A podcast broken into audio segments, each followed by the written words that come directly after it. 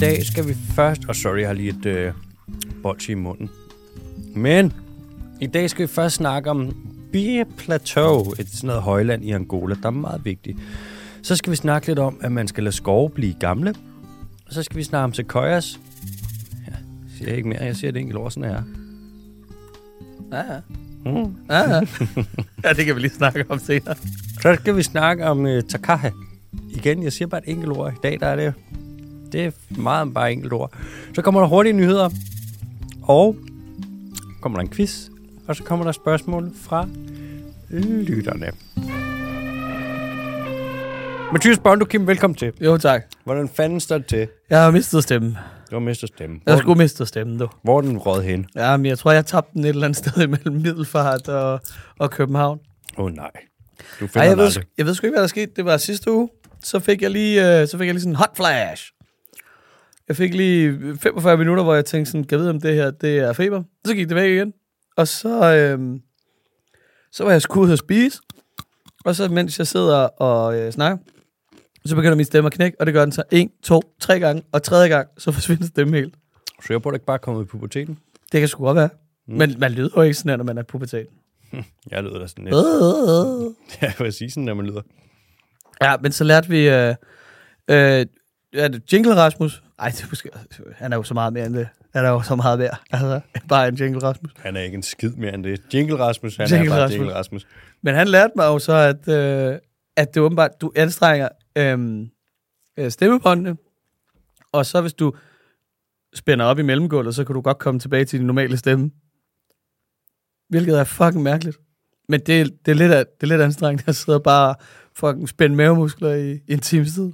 Så til gengæld kan alle lyttere nu, de kan høre, hvor afslappet du er, fordi du sidder og lyder som om, at du er 12. Jeg kunne godt lyde lidt som, øh, som en af de der mus fra Cirkeline. Ja, det er rigtigt. Sådan en lille smule hæs. Frederik, Frederik, ja, det gør du faktisk. Frederik. det lyder som en lille mus. Ja. Så er, der sket nogle, så er der sket nogle ting på en professionel front, hvor vi har tabt en masse projekter, men det skal vi ikke hænge og sige her. Hvad med dig? Det kan jeg godt lide. Det er sådan en uh, smid hen over sådan... Der er ild derovre, jeg gider ikke snakke om det. Ja, kraftet. Vi kan bare gå forbi det. Gå Lad for som at ingenting. bede det. Der var eddermame ikke meget. Vi var ude i fredags med god gamle Dennis P. kom forbi byen. Mm. hvor vi lige ude, Pst, vende, vise den gode gamle Gilleleje Genser, hvordan at uh, KBH forholder sig. Han, tog, han tog tilbage til Nordsjælland. Han tog tilbage til Nordsjælland. Det er godt, han gør byen farlig, lige meget hvor han er. Det må man skulle sige. Farlig dance moves. Det var, ja, han danser sindssygt. Det var satan pølse med ikke meget stemme, du havde. Nej. Nej, det var det godt nok ikke. Det var helt pinligt. Og virkelig, altså nu, der er det nærmest sådan en røst i forhold til, hvad du havde der. Ja. Ja. Der var nærmest ingenting. Det lød som om, du sad og lavede sjov. Ja, um, det, er- det, altså, det kan man jo også godt lidt, når man...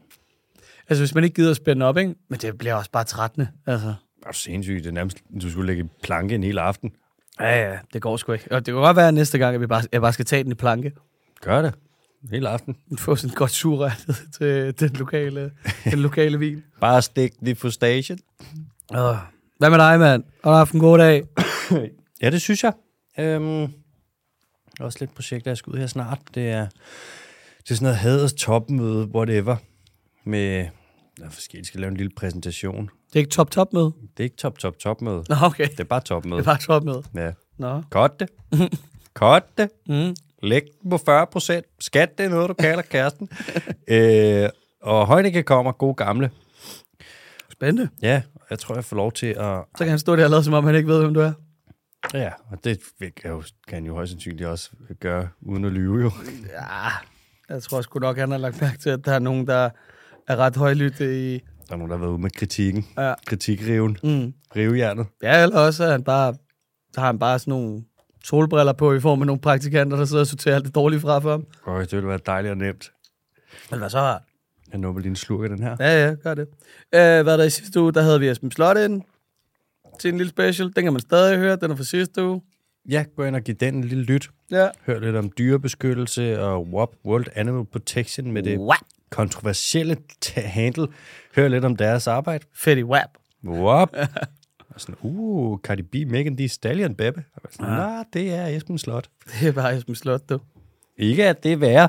Nej, nej, nej, nej, nej, nej, nej. Men altså, okay, en slåskamp, der, der gik jeg sgu med, med, med Cardi B'en. Ja, hende skulle jeg, og Megan Thee Stallion skulle jeg heller ikke slås med. Nej, det skulle jeg godt nok ikke. Baby, der tror du for røvfuld. Øh, men ellers så er der sgu ikke så meget. Nå, okay. Jeg synes, det er, Er du begyndt? Altså, vi, vi nærmer os jo en... Øh, det, Ja. var, det har været det er sket. første advent. Jeg er vinterbadet hele året, men øh, nej, det er snart første advent, ikke? Nej, nej, ikke når det her kommer ud. Åh, den rykker Har det så lige været, eller det skal til at være? Jeg ved ikke, den rykker tættere og tættere på. Men jo, jeg er sgu, det er begyndt. Er det, er jul? Eller, det er jo aldrig stoppet, men det er mere, blevet mere frekvent. Ja. Nu er det ikke bare koldt, nu er det cold, baby. Nå, cold, baby. Fucking fræsen. Nej, jeg mener mere, om du begynder at komme sådan lidt i julehumør, julestemning. Nå, jeg tror, du snakker vinterbadning. Nå, det, jamen, den tog du helt af dig selv. Og du blev bare ved med at køre med den. Wow. Det siger lidt om, øh, hvor god jeg er til at lytte. Hvordan går det egentlig med... Ja, jeg ved præcis, hvad du vil spørge om. Nu skal du høre. Det skal du bare høre. Apropos vinterbadning. Ja.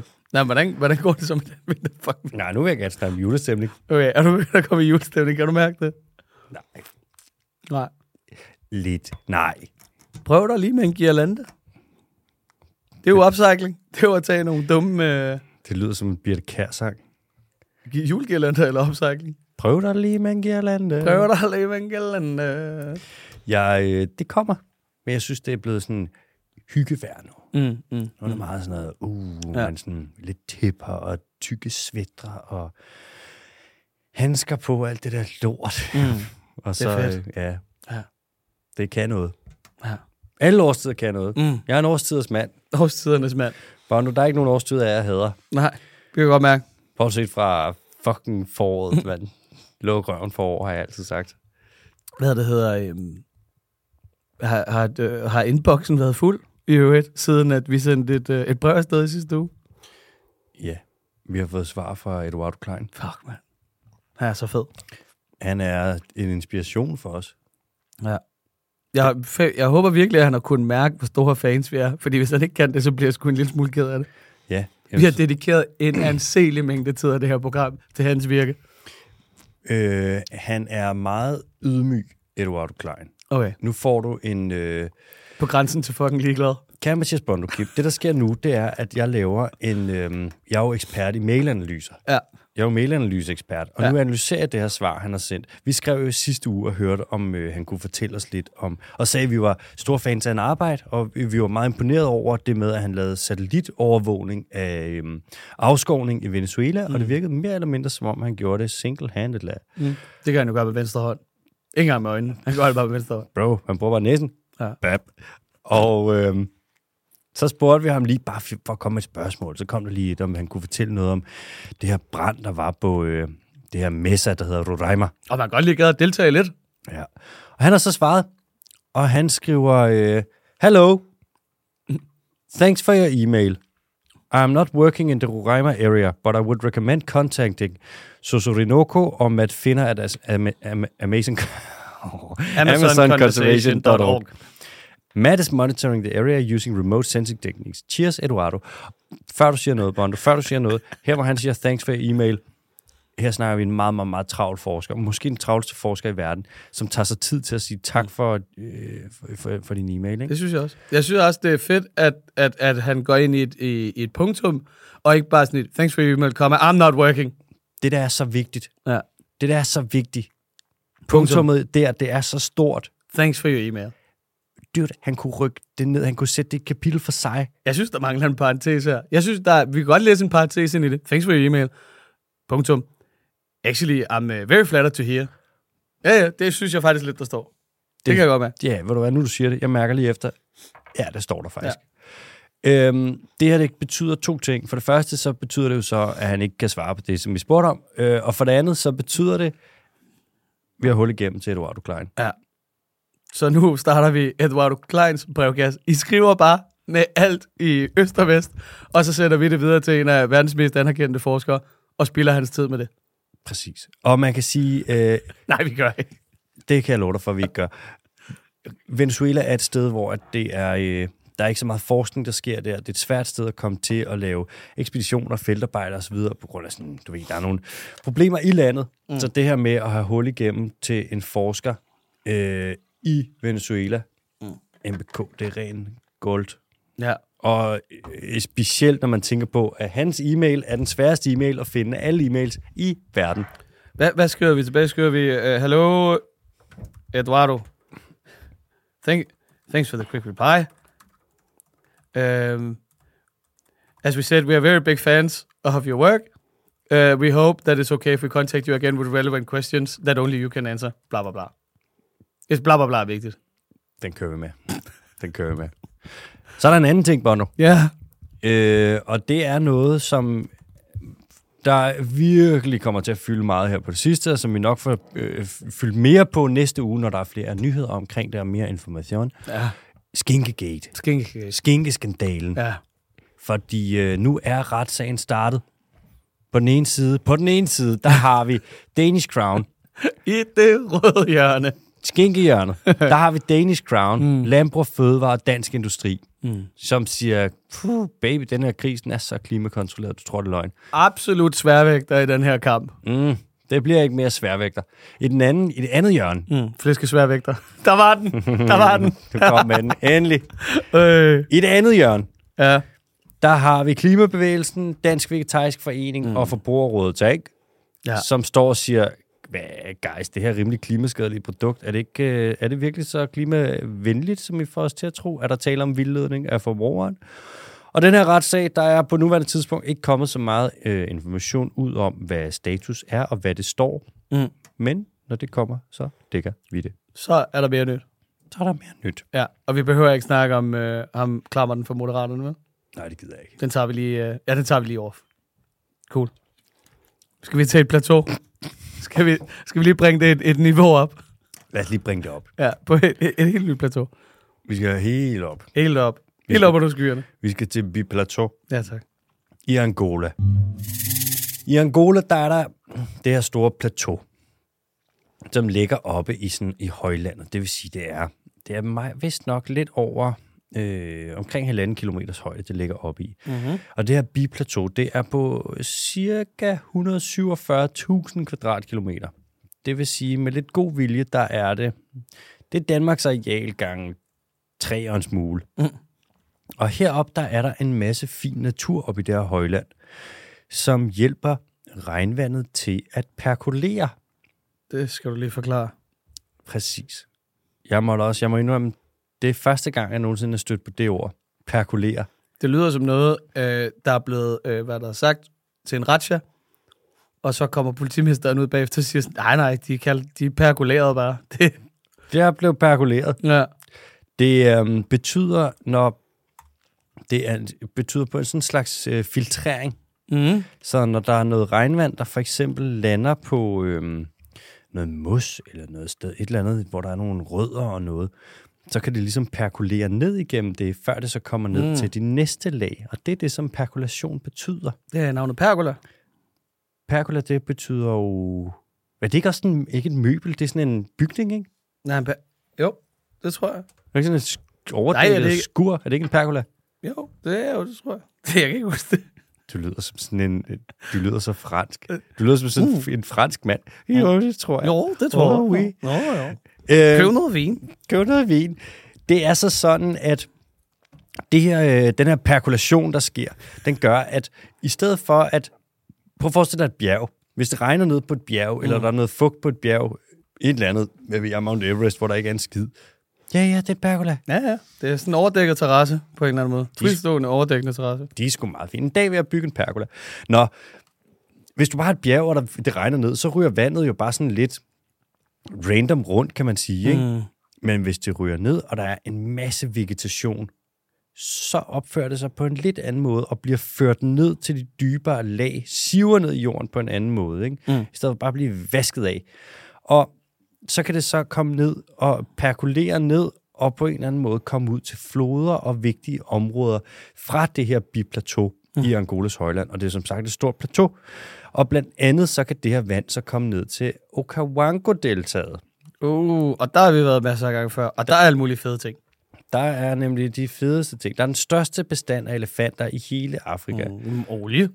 Der er nemlig olie, eller, altså, eller er der det? Mm. Det er jo det som uh, Recon Africa, Det er jo, det er jo Schrödingers oliefelt. præcis, det gode gamle kanadiske olieselskab. Der har de der lige været nede og lave noget. Ikke noget ulovligt, vel? Oil, eh? Det har været nede og De kigge. har bare, de har bare hygget sig. De har bare hygget sig. Sightseeing. Der var noget beskyttet natur, hvor man ikke måtte komme ind og lave noget. Og der kom de til at køre en bulldozer igennem Ups. flere gange, mange Ups. steder. Det sker. Ups. De kom til at lave nogle veje igennem de her skovområder. Mm. Bondo, har du nogensinde gjort noget, du ikke måtte? Nej, aldrig i livet. Jo, jeg har ikke engang cyklet uden øh, cykellygter. Det tror jeg også er det værste, vi kan snige os op på. Ja. Så altså, du skal ikke sidde og være heldig. Nej, skal jeg det heller ikke. Personligt har jeg gjort noget, jeg ikke må. Nej. Øh, ja. Jeg har taget fra slikskabet en gang øh, derhjemme, hvor Mm. det ikke var fredag, der var ikke fredagslæg. Var det prins kiks? Nej, det var prinskiks og vingummier. uh. Øhm, så vi skal ikke være heldige. Men det her biplateau og den natur, der er deroppe, den begynder så nu at være en lille smule truet. Mm. For det er sådan, at jorden heroppe, den er frugtbar, og den er mere frugtbar, fordi der er en masse tørv og alt sådan noget. Den er mere frugtbar, end jorden er ned omkring plateauet, hvor det er meget sådan noget sandet noget, hvor man ikke rigtig kan bygge andet, bytte, dyrke andet end sådan noget cassave og den slags. Okay, så det er bare pisse fedt deroppe. Det er fucking fedt. Hvis man lige får sig fat i en lang stige, lige smækker den op af et delta, og så ellers bare klatrer det op, så er der bare ripe for the taking. Bare laver majs og majs og majs og soja og majs. Mm, Alle de gode ting. Og tage traktoren på ryggen, når du skal op ad stigen. Jeg skulle lige til at sige, man må da næsten kunne få nogle, øh, nogle oliedrevne aggregater derop, der kan hjælpe en med at fælde alt den lækre skov og tørv, og jeg ved fandme ikke hvad. Kør det bare op, du, og så går du amok. Nej, sliske. God gammeldags sliske. Og slisker. Nå, for helvede. Øhm, det er også sådan, og det er lidt noget, der er sjovt med det her, eller ikke sjovt, det er sådan lidt spøjst, at det her øh, område, man har faktisk ikke rigtig sådan, øh, vidst så meget om, hvad der var deroppe før øh, omkring år 2015. Fordi at der har jo været en masse borgerkrig og en masse ting, der har gjort det meget svært at komme rundt og futte rundt i, øh, i Angola her, ikke? Eller man har haft rigeligt at se til. Ja, det var man bare for travlt. Ja, ja, hvad er der deroppe? Øh, de skyder på os. Hold kæft. Ja. Sådan, hvad, skal, skal vi tage ned til Biplateau i Angola? Og sådan noget. Øh, kan du stave til Alanya i stedet for, bro? Oh, ja. Og øhm, så kommer man op, og så finder man ud af, at der er alle de her søer og vådområder og højmoser og tørvemoser, og jeg skal komme efter dig. Og så finder man ud af lige pludselig, det her område det er faktisk ret vigtigt, fordi at det jo øh, feeder vand, på grund af den her perkulation, feeder vand ned til Okavango-deltaget og til alle mulige vigtige store floder og byer osv. osv., osv. Så nu pynser man lidt på, om man måske skulle gøre noget, der vil give mening for sådan noget her natur, som mm. er vigtigt. Man lurer lidt på, om man måske skulle overveje at beskytte noget af det. Ja, For lige nu, der er der intet af det, der er beskyttet overhovedet. ja, altså, der synes jeg lige, vi skal lave sådan en, sådan en FN-afstemning. Sådan, al uberørt natur, mere eller mindre, med mindre, at der findes en, en kur mod kraft eller et eller andet derinde. Og det skulle du kunne bevise på forhånd. Det lader vi bare være. Så stopper vi. Ikke mere af det. Stop nu for helvede. Ved du hvad? Og så er det vores allesammen fælles ansvar at ligesom sørge for, jamen hvis I ikke kan få havre, og det er ikke pis og papir og det andet og sådan noget, så har vi jo heldigvis det, der kaldes et internationalt samarbejde, og så må vi bare harveste gode gamle Danmark, sønder os sammen og i smadre, sådan så det ikke er andet end en pløjmark til sidst. Men så sørger vi til gengæld for, at der er noget ægte natur, som rent faktisk bliver bevaret i en anden verdensaldel. Ved du Slut. hvad? Ja, helt seriøst, jeg synes faktisk, det er en god idé. Lave, sådan nogle, lave nogle regler, som ikke er til diskussion. Ja. Hvis man siger, altså, urørt natur, primær natur, det må du ikke ødelægge. Hvis du skal, og så er det ikke sådan noget med sådan, hvorfor ikke? Altså, mm. Mm. Det er ikke noget med, at vi skal give en grund til, at man ikke må ødelægge det. Det er, at du skal komme med en virkelig god grund, hvis du vil ødelægge det. Ja. Og så burde man lave en regel, øh, og nu tænker jeg bare i det samme spor, som du tænker i, det kontroversielle spor. Bondo har lige tænkt kontroversielt, nu tager jeg bare ind i din kontroversielhed. Jeg kan godt mærke, det, det er min aura, vi er inde i lige nu. Du kan ikke tage ansvar for det. Jeg kører den videre ud. Alt, hvad jeg siger nu, det er på Bondos regning. Ja. Nej, for hallo. Alt, jeg siger nu, det er på Bondos regning. Okay, fair nok. Jeg tager den. Jeg har brede skuldre. elsker dig, Pia Kærsgaard. Nej. Øhm, hvis der er et dyr, der er kritisk, eller en organisme, der er kritisk troet, Mm. så må du ikke jage den, eller samle den, eller høste den. Oh, okay. Med mindre, Med mindre.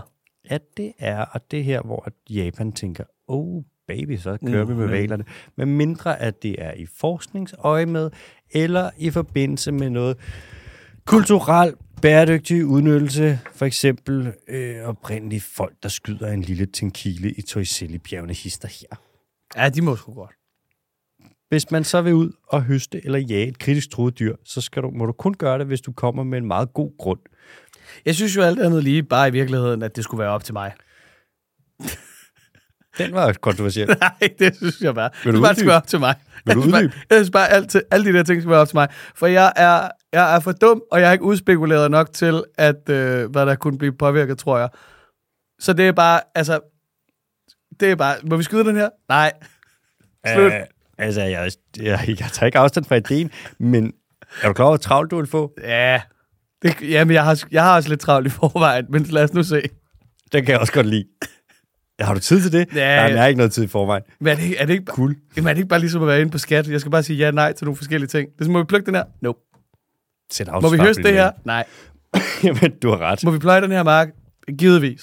Må vi, må vi gerne bruge, må vi gerne bruge fucking Roundup? Nej, for helvede. Det, ja. Har du, skal vi snakke Roundup i dag? Nej, jeg gider ikke.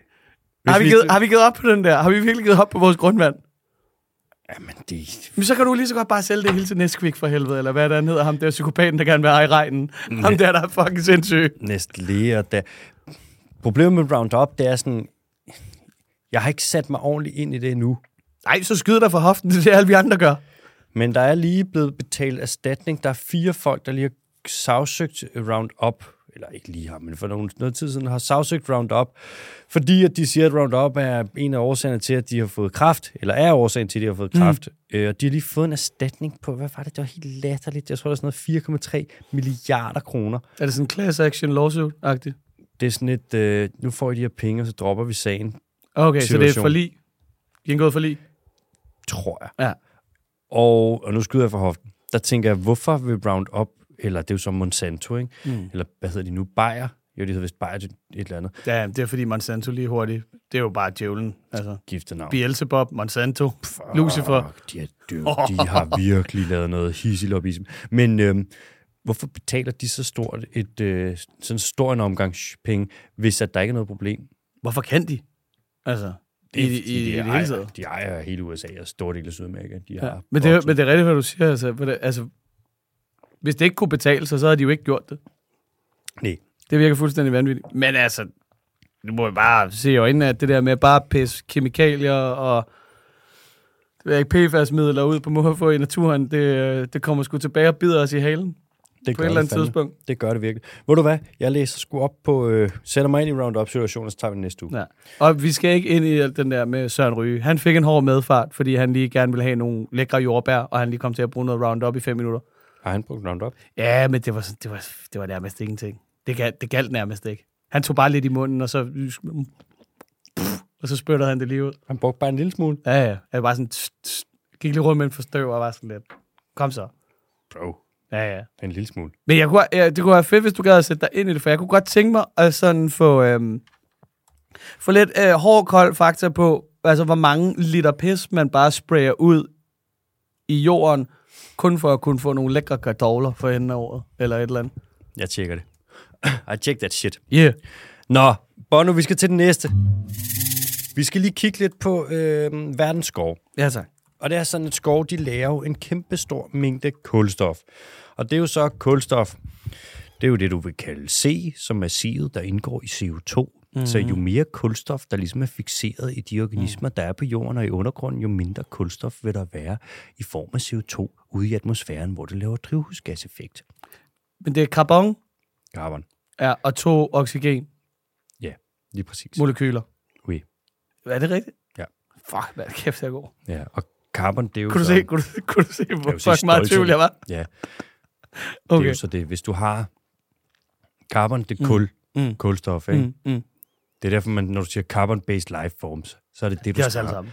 Ja, det er C'et. Du har ikke nogen organismer levende, som der ikke er C. Det er også derfor, at du kan, hvis du skal datere noget levende, så bruger du kulstof 14-metoden, Mm. for så kan du se, hvor hurtigt... Sorry. Mm. Verdens skov, Ja, tak. de lager sygt meget kulstof. De lager så meget, jeg har lige regnet lidt på det, og det er sådan milliarder og milliarder ton. De lager så meget, at øhm, hvis det svarer til, det kulstof, der er lagret i dem, det svarer til alt det, Danmark udleder i form af drivhusgasser på lige omkring 11.000 år. Og jeg skal okay. så, ja. ja, så vi kan godt se, det er pænt fucking meget, ikke? Men Så er vi jo offsat. Det, så skal vi jo claim skovene. Ja, ja. Det er en god idé. Det skal bare lade stå. Skriv til Dan J. Han er sgu ligeglad. Nej. Ikke offset, Dan. Opsæt Dan. Globale klimaminister Dan. Han er da ikke ligeglad. Løsningsorienteret Dan. Skriv til ham. CNN Dan. Skriv til ham. Hallo? CC Eduardo. I'm from Denmark. Er fra Danmark. For helvede, mand. Det tog en drejning. Ja. Ja. Det er så sådan, at øh, verdens skove, øh, det potentiale, der er i verdens skove for, hvor meget kulstof de kan øh, mm. lære, det er ikke fuldt udnyttet.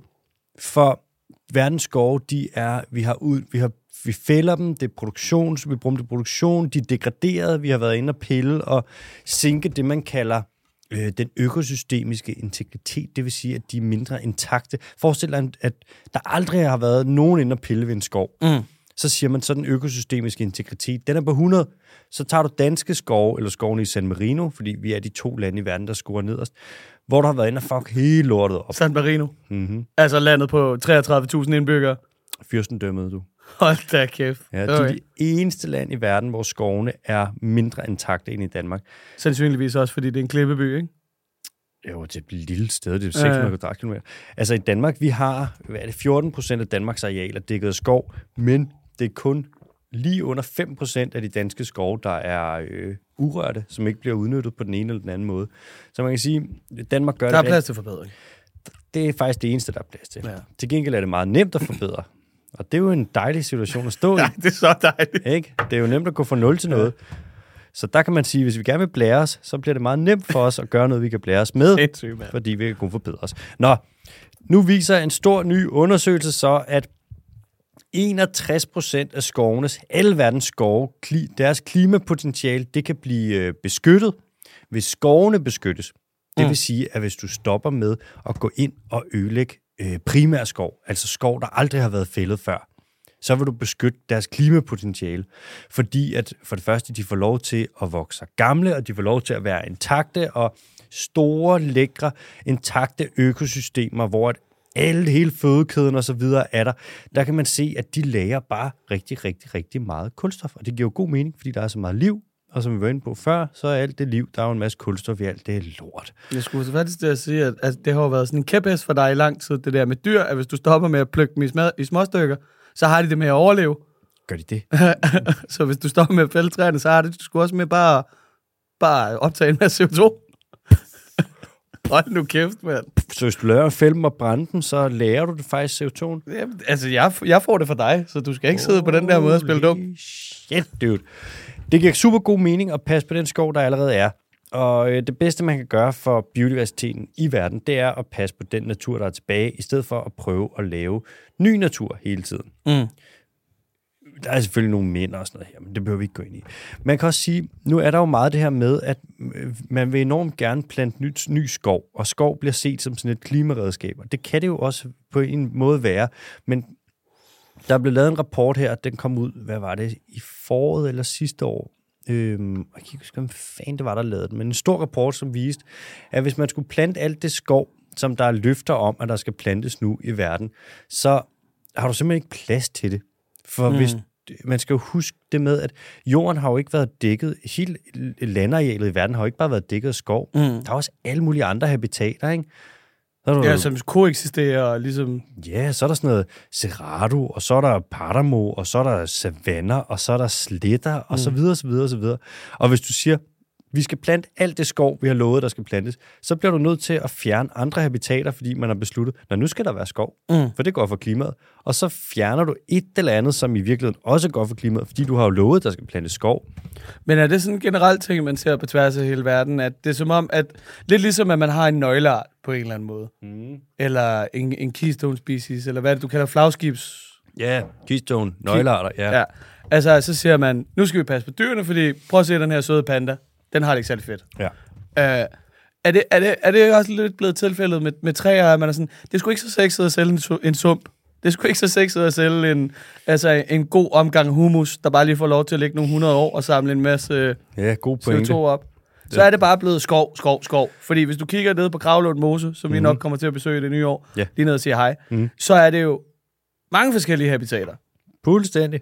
Ja, det- Og det er jo vådområder, Ja. Og vådområder, jeg ved ikke præcis hvorfor, men de fixerer bare sygt meget kulstof. Mm. Mm. Det habitat, der fixerer mest kulstof af alt i hele verden, det er mangrove. Mm. Altså sådan noget skov, der står og bliver dækket af saltvand og pis og lort. Ikke? Det er ligesom tørvemoser Ja. og højmose osv. Det fixerer så meget dybt. Det er fuldstændig sindssygt. Så det med, det er også fordi, der ligger også den i det med skov, at så vil man gerne bruge det som produktionsskov. Ja, ja. I Danmark, der skal vi plante øh, 250.000 hektar skov nu, og det kalder man klimaskov. Ja.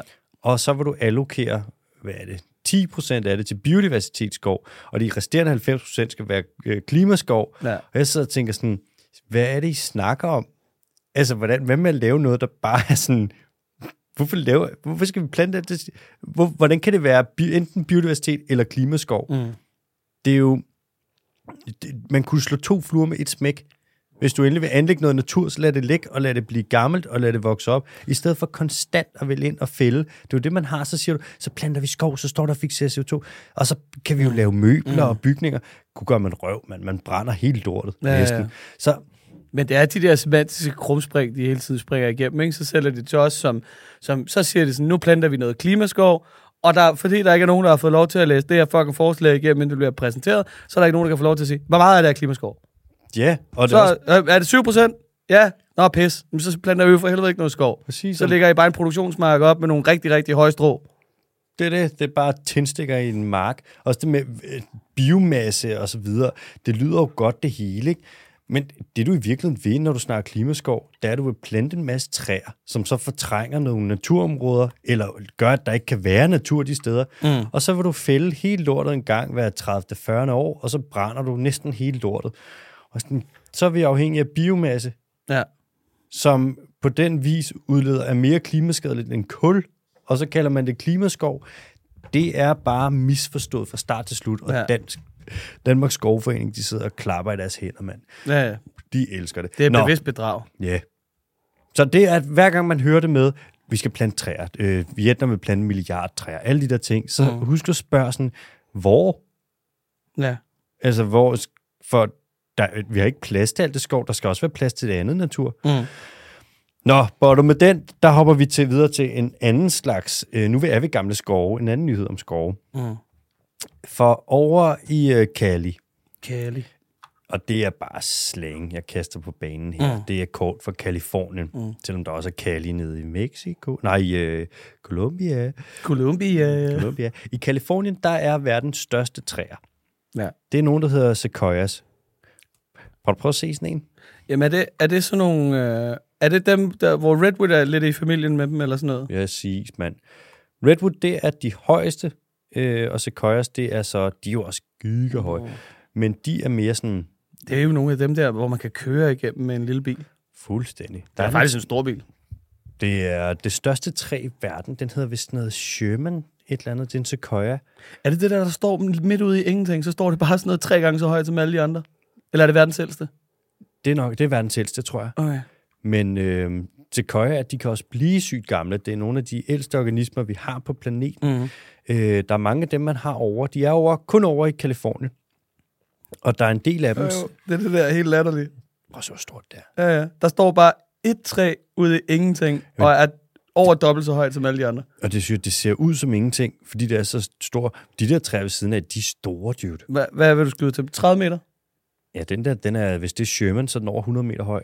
Okay. Så de der, de kan sagtens være en 40-50 meter. Jesus.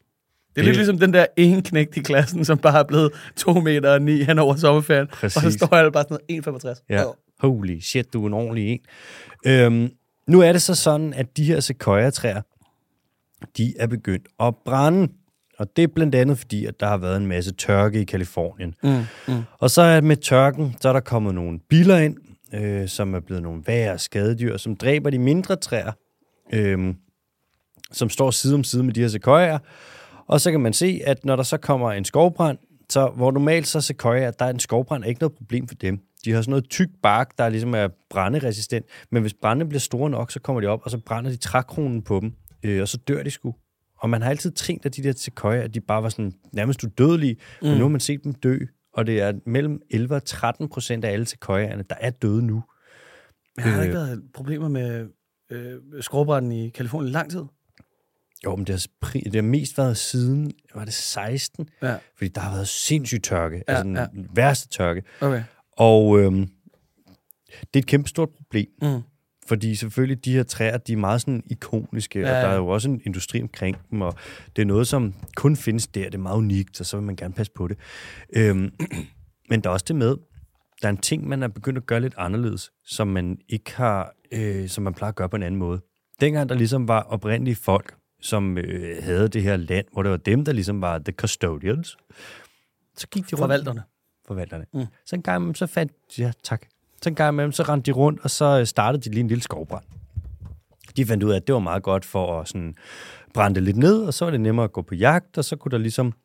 Det gik egentlig meget fint. Og hvis der er en lille brand hister her i øh, Kalifornien, i de her skove, så gør det faktisk ikke noget. Mm. Tværtimod, så gør det, at øh, det, der er udenom de her sequoiaer, det forsvinder, og så er der mere næring til dem, og så gør det også, at deres øh, kogler, de nemmere åbner sig, så frøene kommer ud. Så det er faktisk Okay. godt, de her sequoiaer kan godt lide brænde. Så en rigtig phoenix, phoenix død på en eller anden måde. Fuldstændig, mand. Rising from the ashes. Mm. Og uh, Rising from the ashes, Hvad er det? Op med det der.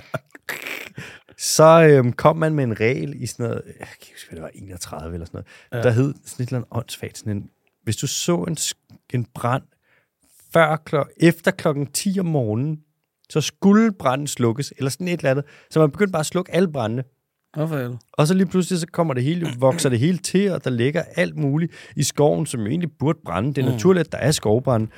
Øhm, og også uden, at der ligesom er nogle oprindelige folk, der har startet dem. Og så har man stoppet brænde, og lige pludselig, så når der så kommer en brand, så er der sygt meget brand. Mm. Og så brænder kronerne, og så dør alt. Jamen, jeg har også, altså, jeg har også hørt øh, for vores gode, gode kammerat øh, Andreas, hvis jeg kan se det i lang tid, skud Andreas, hvis du lytter med, at altså naturligt, fordi han har lavet noget landskabsarkitekt og bla bla bla, naturligt, når du kigger på forskellige øh, hvad det hedder, træer vokse og buske og sådan noget, så vokser de jo også i forskellige tempo, og også i forskellige, med forskellige former for, eller mængder af sollys. Så hvis du gerne vil have en naturlig udvikling, så går det ikke, at du har monokultur, som en, øh, en birkeskov for eksempel er, fordi de bliver så høje, at trækroner dækker for så meget, at alt det, der så ligger nede i, hvad der har mulighed, ikke kan få lov til at vokse op. Forestil dig, at du nogenlunde det samme, når man gør det der. Der er jo nok nogle former for træer, eller buske, eller et eller andet, der får lov til at vokse op i nogle engområder, hvor der har været brand. Klart. Sagde han lige. Kom lige der. Kom han lige med noget bro-science ind for højre, fordi vi trods alt er i Kalifornien. Kærlig babe.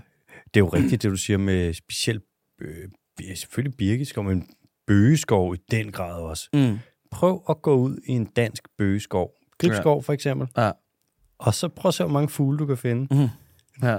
Prøv at kigge, hvad, hvad der er på jorden. Ja. Der er blade, Mm. og så er der stammer, der er helt lige. Ja.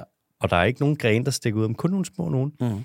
Og så er der en krone, og så står de bare legnet op. Ja, og de er så langt fra hinanden. Altså, det er lidt det, der er med, Mm. med Birkeskov. Det er, det er sådan, der er jo, der er jo nogle gange 4-5 meter imellem. Så står de bare der. Så ja. sådan nogle skakbrædder på en eller anden måde. Ja, hvis der, hvis der er bøgeskov, så er det Mm. endnu mere, for det er nogle store træer. Ja, ja. Og så en gang med hister her, så bliver der lige fældet et. Mm. Og det er ikke, altså, det er ikke tilfældigt, at de er så, har så lange, fine stammer. Det har vi fremavlet. Mm. Altså, det, er jo- Nå, du, dejligt. Du står på en, hvis du tager ud og står i sådan en, en bøgeskov, hvor det kun er bøgetræer, altså, så står du på en mark. Jeg, jeg googlede lige noget, som jeg har set en gang. Kender du det der japanske princip, der hedder Daisuki? Øh, Daisuki, nej, hvad er det?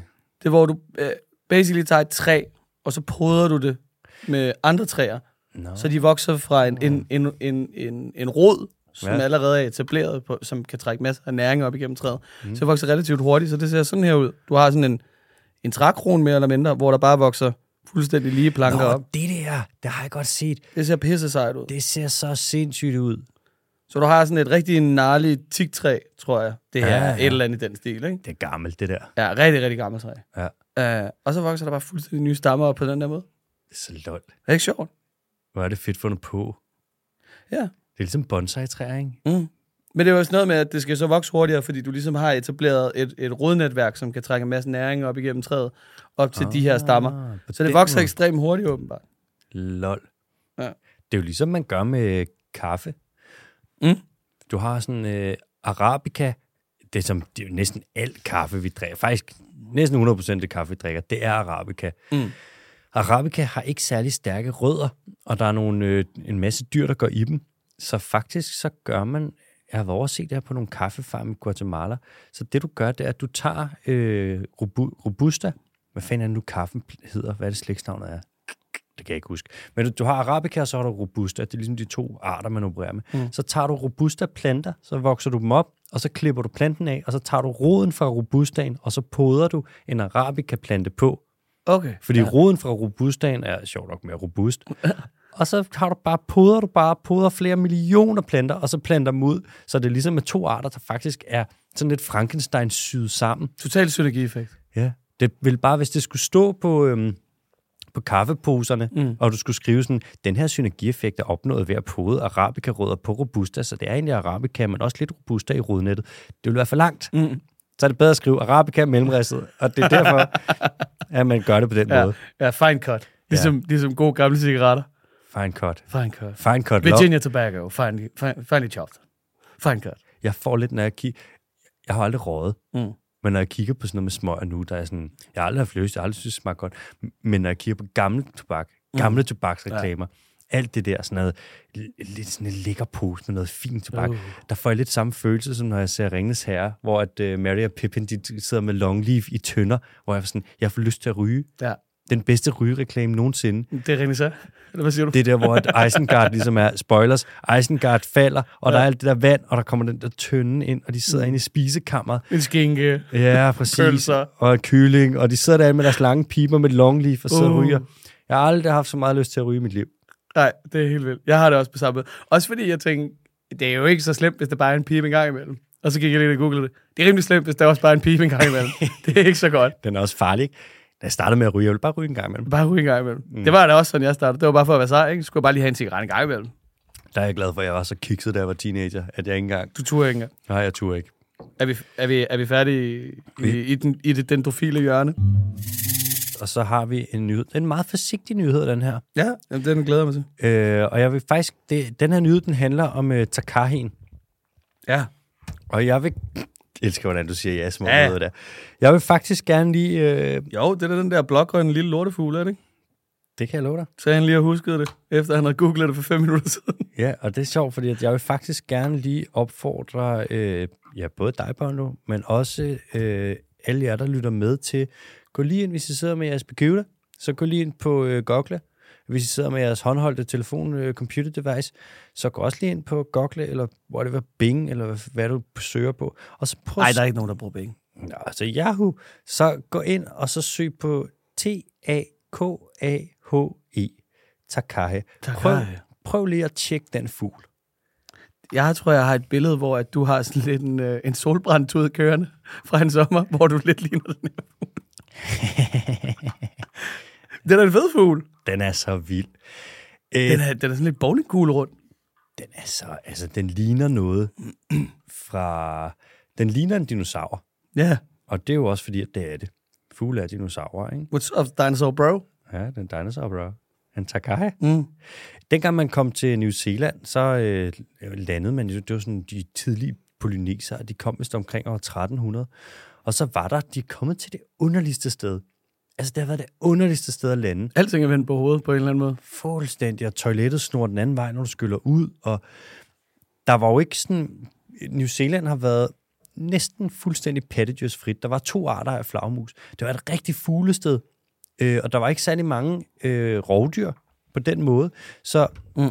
alt havde bare lidt tilpasset sig til at være sådan lidt flyveløst og lidt forsvarsløst. Der var kiwier selvfølgelig. Hvad er det, der er det? Men 4-5 arter. Nu er der vist nogle af dem, der er uddøde. Så var der nogle ørne. Mig bekendt den største ørn, der findes, fandtes, som hed harstørnen.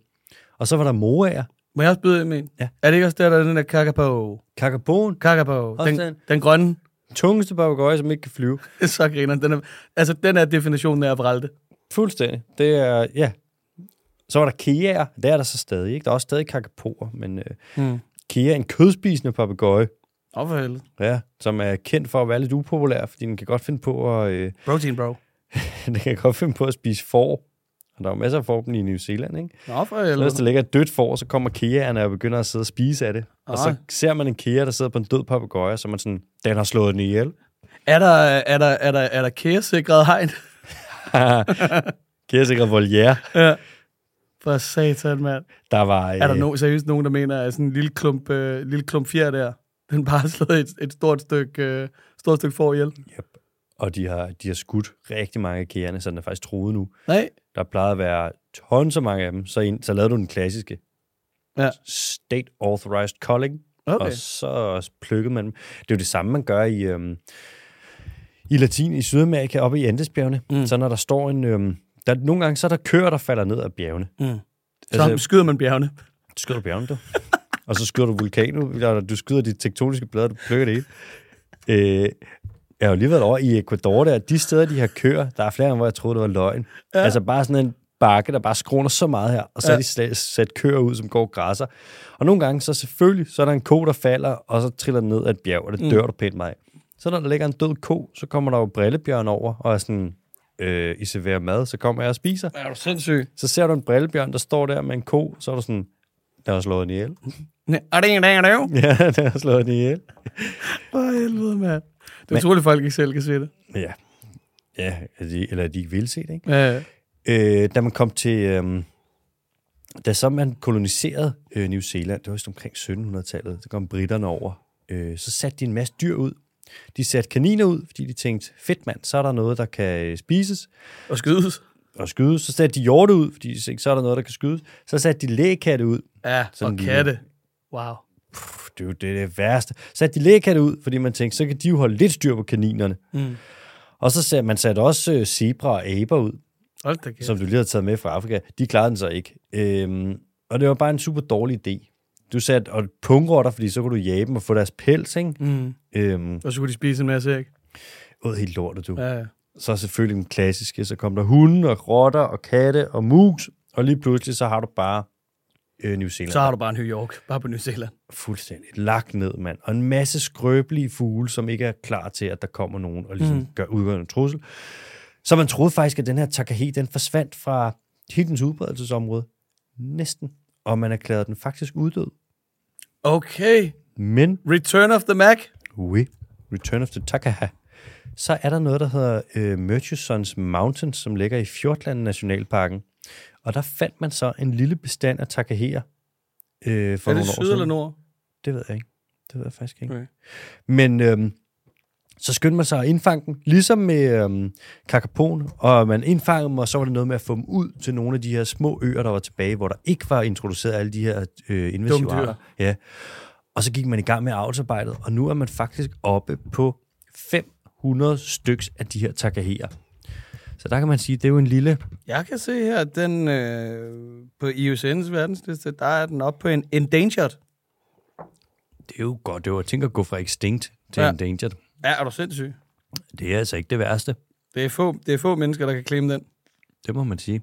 Så det er en lille øh, semi-succes. Så øh, New Zealand, landet, hvor at fuglene ikke kan flyve. Øh, pattedyrene, de kan godt flyve, Hvis de gider, ikke? hvis Det- de gider. Ja. Ja. Det Er der, er der andre fucked up ting? Udover det er pisse smukt, og kan vi lige snakke lidt om Ringens Herre eventuelt? Men jeg skulle lige til at sige, det er også det eneste sted, hvor du har, øh, du har hobitter, Mm. øh, du har elver. Jeg vil altså stadig gerne ned. Ja, det forstår jeg da godt. Det vil Ja. jeg da også gerne. Ah, altså, er vi ude i, at vi prøver at arbejde os hen imod, at der er en eller anden, der sponsorerer en tur til New Zealand, hvor vi skal ned og lave, prøve at lave noget velgørende arbejde, for min skyld, i Hobbison. Skriv til Samwise Gamgee. Snabelag, den dyrske team.dk. Skriv til Samwise. Jeg vil så gerne ned. Øh. Nå, godt for tak, Takahen. Godt at have dig tilbage, min ven. Nå, vi skal til de hurtige. Ja. Øh, god nyhed først. Mm. Man har lavet det første åle-refugium øh, i verden. Det er lavet i Danmark, faktisk i København. Og det er lavet i Teglværkshavnen, som ligger ude i øh, Sydhavn. Og det er WWF, som har lavet det sammen med By og Havn. Øh, WWF, dem kan vi umiddelbart godt lide, den grønne organisation. Mm. By og Havn, synes jeg, har lavet noget rigtig... De har lavet nogle ting, der ikke er så fede. Blandt andet så Lynettehold. Ja, de står bag de store succeser. Lærkesletten. Lynettehold, men Ja, hvor jeg tænker, det er fucking banger på banger på banger. Ja, sådan, guys, kom nu, mand. Kan I ikke bare lade være med os? Vi har så lidt natur, lad nu være med at fuck det op. Ja. Øh, men man har lige smidt 800 tons øh, grus ud i øh, Teglværkshavnen, som er grus, det er ikke skarpt, Men det grus, der er en perfekt størrelse til, at de små babyål, de kan grave sig en lille smule ned i det, og Ja. gemmes lidt i det. Og så har du lagt, jeg kan ikke huske, hvor mange det var, men en, nogle gamle rør, øh, sådan nogle af de der røde, så tykke Og sådan her. nogle PVC-rør. Ja, men i lær. Nå, Så har du smidt dem ned, så ålen også kan gemme sig lidt i dem. Og nu er det simpelthen, og man må jo ikke, så ikke fiske derinde, så man har faktisk lavet det første ålehelle i verden. Og der er ål i øh, Københavns Havn, Mm. og der er ål ude, de går i de her bassiner, ikke? Så det er sgu meget godt. avler, avler de i, i Danmark, eller er det noget med... Ja, det er jo så det, de... Man vil- håber på, Nej, eller de, hvad? Det er jo det der med ålen, den er jo så sær, den lægger jo kun æg over i Sargassohavet, Ja. over i Bermuda-trikanten. Men de vil trække ud, så de trækker ud fra Danmark, når de ligesom er gravide. Ja. Så går de fra at være gulål, så bliver de til... Hvad fanden er det så, de hedder? Der er som glas, ikke? Glasskul.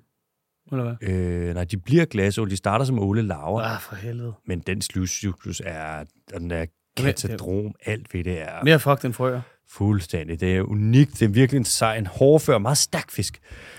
Øhm, Skud Dennis B. Er det Blanco? Nej, jeg kan ikke huske, hvad fanden de hedder. Men de svømmer ud, når de er gravide, så svømmer de helt over til Bermuda-trekanten, over til Sargassohavet, hvor Kim Aarstrup, en dansk gut, har fundet ud af, at de ligger, at lige præcis hvor de ligger ikke. Stærk fisk. Ja. Så bliver ikke noget urod, og så flyder de der små laver med golfstrømmen og så videre, der flyder de over til Europa, mm. og så svømmer de op i vandløbene, og så bliver de voksne, og så kører det ligesom på repeat, ikke? Rinse and repeat. Ja. Yeah. Nå, næste hurtigt. Mm. Cuttlefish, de her, den her slags blæksprutte, som ikke har helt sit eget navn på dansk, hvilket der er åndssvagt, fordi det har de på engelsk, og det burde de have. Øh, man tror, at de drømmer. Det ser ud som om, de drømmer. De, deres øjne bevæger sig, som om, at de har øh, REM-søvn, og øh, det gør æderkopper så øvrigt også hos nogle æderkopper. Og så kan man se, at de skifter farve, når de ligger og sover. Øh, og man tror, at det øh, viser, at de drømmer. Og man har kigget på, hvordan deres farve er, hvis de interagerer. Så tager du to blæksprutter, sætter ned i to akvarier, og så sætter du en glasvæg i midten, og så ser du, når de interagerer, hvad gør de med deres farver. Og så siger du, okay, de mønstre, der er det her, dem analyserer vi, koder ind i en algoritme, og så ser vi, at vi kan genkende dem, når de ligger og drømmer. Og det kan man en lille smule, så man tror måske, de drømmer også, at de er sociale. Men Ja. who knows, vi kan jo ikke spørge. Cuttlefish, de ser altså de ser drabelige ud. Cuttlefish. De er, de er sgu ret søde. Ja.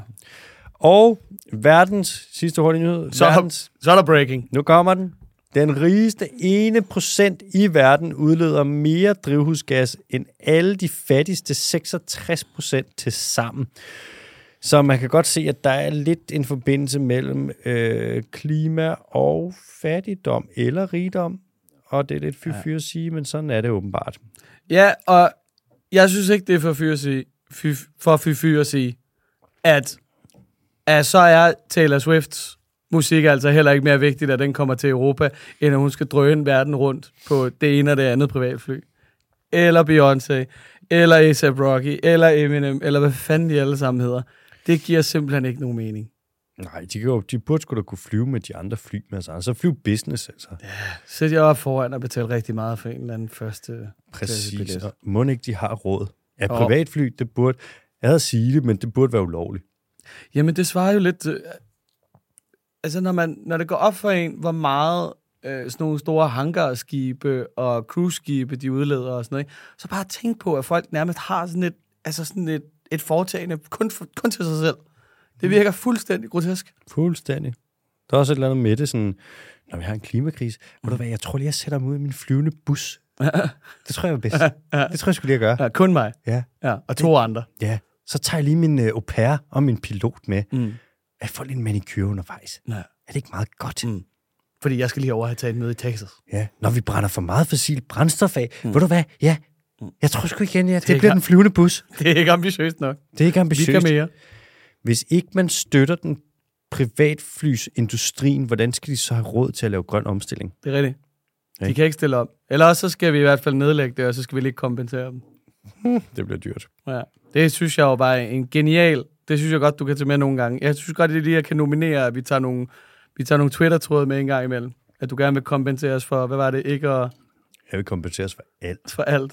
Hvis jeg For, bliver... ikke, for ikke at gøre alt. Du vil gerne kompenseres for tabt arbejdsfortjeneste, hvis du ikke kan køre hurtigt nok på din cykel eller over for rødt. Hvad var det? Ja, hvis jeg får en bøde på cykel, Ja.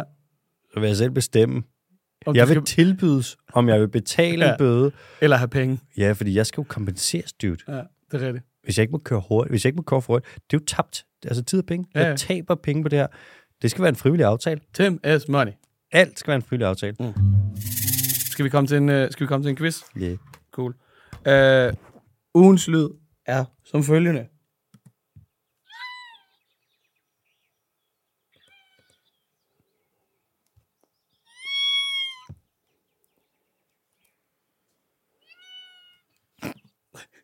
What the fuck? What the fuck?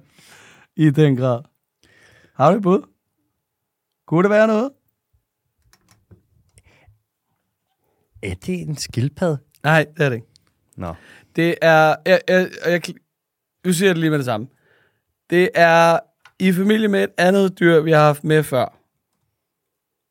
Så bare lige så, så, det, så det er sagt på forhånd. Det er sådan lidt en disclaimer. Det er ikke en helt ny art eller et eller andet. Det er, den er lidt i familie med, med et andet dyr, vi har haft. Men ugens dyr er delvis domesticeret og vejer i voksen udgave godt og vel det samme som en 10 måneder gammel baby. Så det er et sted mellem 7 og 14 kilo. Nej, op til 10 kilo. Semi-domesticeret. Ja. Så vi har dem sådan halvt i fangenskab. Ja, sådan halvt, eller sådan hygger os lidt med dem en gang imellem. Vi kan godt lide at hænge ud sammen med dem. 7-14 kilo. Ja. Okay, hvad fuck? Jeg vil gætte på, at det er et slags pattedyr. Jeg, ikke rigtig, jeg kan ikke komme i tanke om nogen fugle, man skulle have på den måde, som vejer så meget. Altså over 7 kilo, det er en stor fugl. Ja. Det er ikke en padde, det vil jeg heller ikke gætte på, for der er ikke nogen semi-domesticerede padder, så vidt jeg ved. Krybdyr, det vil. Jeg tror, det er et slags pattedyr. Mm. Det er rigtigt. Det vil jeg gerne give dig. God damn. Og jeg vil gætte på 7-14 kilo. Kan det være sådan noget en... Ikke en ocelot, den er måske lidt for stor. Det er det ikke. Jeg går rundt i. Nej. Nej, så stor er den ikke. ikke en, nej, det er heller en karakal, den er større. Det er et eller andet kattedyr, er det ikke det? Jo, jo. Det er ikke en pampaskat. Nej, ikke, ikke, faktisk ikke helt et kattedyr, nu jeg tænker over det. 7-14 kilo, hvad for... Må jeg få en mere? Ja, selvfølgelig. Nu skal du bare høre her. Ugens dyr befinder sig i hundefamilien og har stor kulturel betydning, især i Japan. I Japan er dyret forbundet med at være shapeshifter øh, og generelt populær karakter i folkeeventyr. Øh, hvor den med en sakeflaske og en skriftrulle er et symbol på velstand. Så vi er ude, vi er ude i en lille japaner. Er det en... Øh... Okay, jeg må ikke stille en et uddybende spørgsmål, men findes den røde rev ikke også derovre af? Red Fox. Ja, vulpes, vulpes. Vulpes, vulpes. God gamle. Er det den? Nej. Mm. Det er det, vi er derhen af. Vulpes, vulpes. Den røde rev, har, den, har, den er jo sådan en nihalet rev i japansk. Øh, Ja, det kan da godt være noget. Det synes jeg også, jeg har set noget med. jeg tror, det der Ninetales fra Pokémon kommer fra. Åh, oh, der er vist også noget i Miyazakis øh, prinsesse Mononoke. Mm. Er det? Jo, det er japansk. Mm. Ghibli Studios. Jeg Der- synes stadig, Vulpes, vulpes er et fedt navn. Vulpes, vulpes. Det er det fandme også, mand. Vulpes, vulpes. Mm. Nå, okay. Ja. Ja. Øhm, ja. Øh, sakeflaske, skriftrulle, sk- øh, hamskifter og bla bla bla Mm. derudad. Ugens dyr øh, har en tyk pels og kan stille sig op på bagbenene, når den føler sig truet. Eller stiller sig op på bagbenene, når den føler sig truet. Tyk pels stiller sig på bagbenet 7-14 kilo. Mm. Halv semi, du må sige, fuck, det, den burde jeg kunne. Det er... Nej, det er sgu for meget nede, tror jeg. Og det er Japan, så det er ikke, det er ikke en, og det er i hundefamilien. Hvad fanden Mm. stiller sig på bagbenene i Altså, den er, den er i den familie, der hedder Canidae. Nå, så er det et rovdyr. Øhm, Hvad tænker du? Tag os med på rejsen. Hvad er det for nogle tanker, der går gennem øh, skærmen på dig? ja, men jeg tænker bare sådan, det er ikke et bjørnedyr. Fordi sådan, der er ikke, den eneste bjørn, der er derovre, den er meget større. Mm. Og det må være sådan en af de der, det er heller ikke en sådan en rev eller de der andre, fordi de, sådan, de går ikke på bagbenene. Jeg tænker, det må være en af sådan et eller andet over i sådan noget grævlingsagtigt, men den findes jo ikke. Så Jeg tror ikke, øh, jeg tror ikke man vil være øh, helt ved siden af, ved at sige, at den godt kan være sådan lidt, øh, sådan lidt fed moragtig, men det er ikke en mor. det er, okay, vi, vi snakker en slags mustelid. Det tror jeg faktisk ikke. Og tyk pels, Mm. Åh, kunne det være sådan noget lidt... altså, Det kunne også være over i de der sådan noget... Øh, rød panda findes jo Ikke, findes den i? Nej, den findes oppe i det Himalaya. Mm-hmm. Ishing, men det kunne godt være sådan noget derhen af, eller sådan noget vaskebjørnsagtigt. De må have en ekvivalent derovre. Øh, Giv mig en mere. Det bliver varmere og varmere, lad mig sige det på den måde i hvert fald. Ugens dyr, øh, nej, den har vi haft. Ugens dyr har vaskebjørns lignende træk, og den hedder desuden en tanuki på japansk. Men hvad er det danske navn? Er det en næsbjørn? Nej. Nej, den findes i Sydamerika. Mm. Hvad fanden kan det være? En tanuki? Mm. Tanuki? En tanuki. En tanuki. Sådan, vil du have knoppers? Vil du have en hanuta, eller vil du have en tanuki? Tanuki. Altid en tanuki. Giv mig en mere. Det, det er den sidste. Uh, ugens dyr er en slags trash panda. Så det er en slags vaskebjørn. Det kan også være, at den er for specifik. Men det er en japansk vaskebjørnehund, der er ugens dyr. Japansk vaskebjørn, den Ja. kender jeg sgu ikke. Men det er fordi, den ser sådan lidt... Øh, den ser sådan lidt fed ud på en eller anden måde. Nu skal jeg lige prøve at finde et billede af den. Tanuki. En Og den- japansk godt se, altså- vaskebjørnehund. Den er sådan lidt, den er sådan lidt fed i det, ikke? Det er sgu da en morhund. Er det en morhund? Det er Japanese raccoon dog. Den ligner en ekstremt meget en morhund. Er det en morhund? Det jeg sgu ikke. Det godt være, det er en morhund. fanden er det nu med morhunden? Er det? Jeg tror, det er første gang, at det er gået så galt, at der ikke er nogen af os, der ved, hvad fuck det er for et dyr. det, det er fedt, men det er jo, ja. Det er Japanese uh, Karoon, uh, raccoon dog, hedder den bare. Den var, den var svær. Den var god. Ja, det var, nej, den var sgu ikke så god. Nå, Det, må, det må blive bedre i næste uge. Men den er, det, det kan sgu godt være, det er en morhund. Den var fed. Det var egentlig bare fordi, at jeg faldt over den, og så synes jeg, at den så sådan lidt... Øhm, den så lidt hundet ud, lidt sød, den er lidt sød. og, øh, og så havde den den der underlige lyd. Ja, lidt ligesom mig, faktisk. det kan være, det er et af dine spirit animals. Nå, Tanukien. Nå, det var en fiasko. Vi prøver noget andet næste uge. Skal man ikke hænge sig i de der små ting? Sådan det. Bob, bob, bob, bob, bob. Skal vi tage nogle spørgsmål, Bondo? Ja, tak. Første spørgsmål er fra Milla. Ja, tak. Amelie. Hej Alex og Bondo. Hej Mille. Amelie, Amelie, Amelie. Elsker at lytte med. Tak for det. Jeg har et spørgsmål, som jeg håber, I kan hjælpe med. Mm. Jeg spillede Besserwisser her forleden, og fik et spørgsmål om, hvilket dyr inden for morfamilien, som havde været tæt på at forsvinde herhjemme, men nu var ved at vende tilbage mere og mere. Svaret var åbenbart en odder. Tanuki. En tanuki. Kan det være rigtigt? Har der aldrig hørt, at vi har dem i Danmark. Så er det mig, der ikke ved noget om de danske dyr, eller er det bare et dårligt spørgsmål i spillet? Og hvis det er rigtigt, hvad hvor kan man så finde dem henne? Kunne det være hyggeligt med sådan, se sådan en lille sød en i naturen, og ikke kun i zoo? Hilsen, Mille. Eins Otter. Ja, Er det, øh, er, det, er det noget med, at der findes ferskvandsodder og havredder? ja. Og har vi, har vi nogle af dem, og hvad er det for en eventuelt en, der er forsvundet? Jeg kunne forestille mig, ferskvandsodderen, den har vi ikke. Der er tankeværk i vejen og alt muligt lækkert. Du siger faktisk, det, sådan, de ting, du siger der, det er sådan, du ved det ikke selv, Ja. men du rammer den ret meget lige på sømmet. Nå, okay. Og det er så griner, for jeg kan godt, jeg kan godt følge dig i, hvad du tænker, og ja. jeg er også sådan, det er så lol, fordi det er sådan, du lyder som en biolog. men øhm, Altså, men, det, men, det, men det siger jo også lidt om, hvor dumt det fucking er, at vi bare bliver ved med at bibeholde de ting.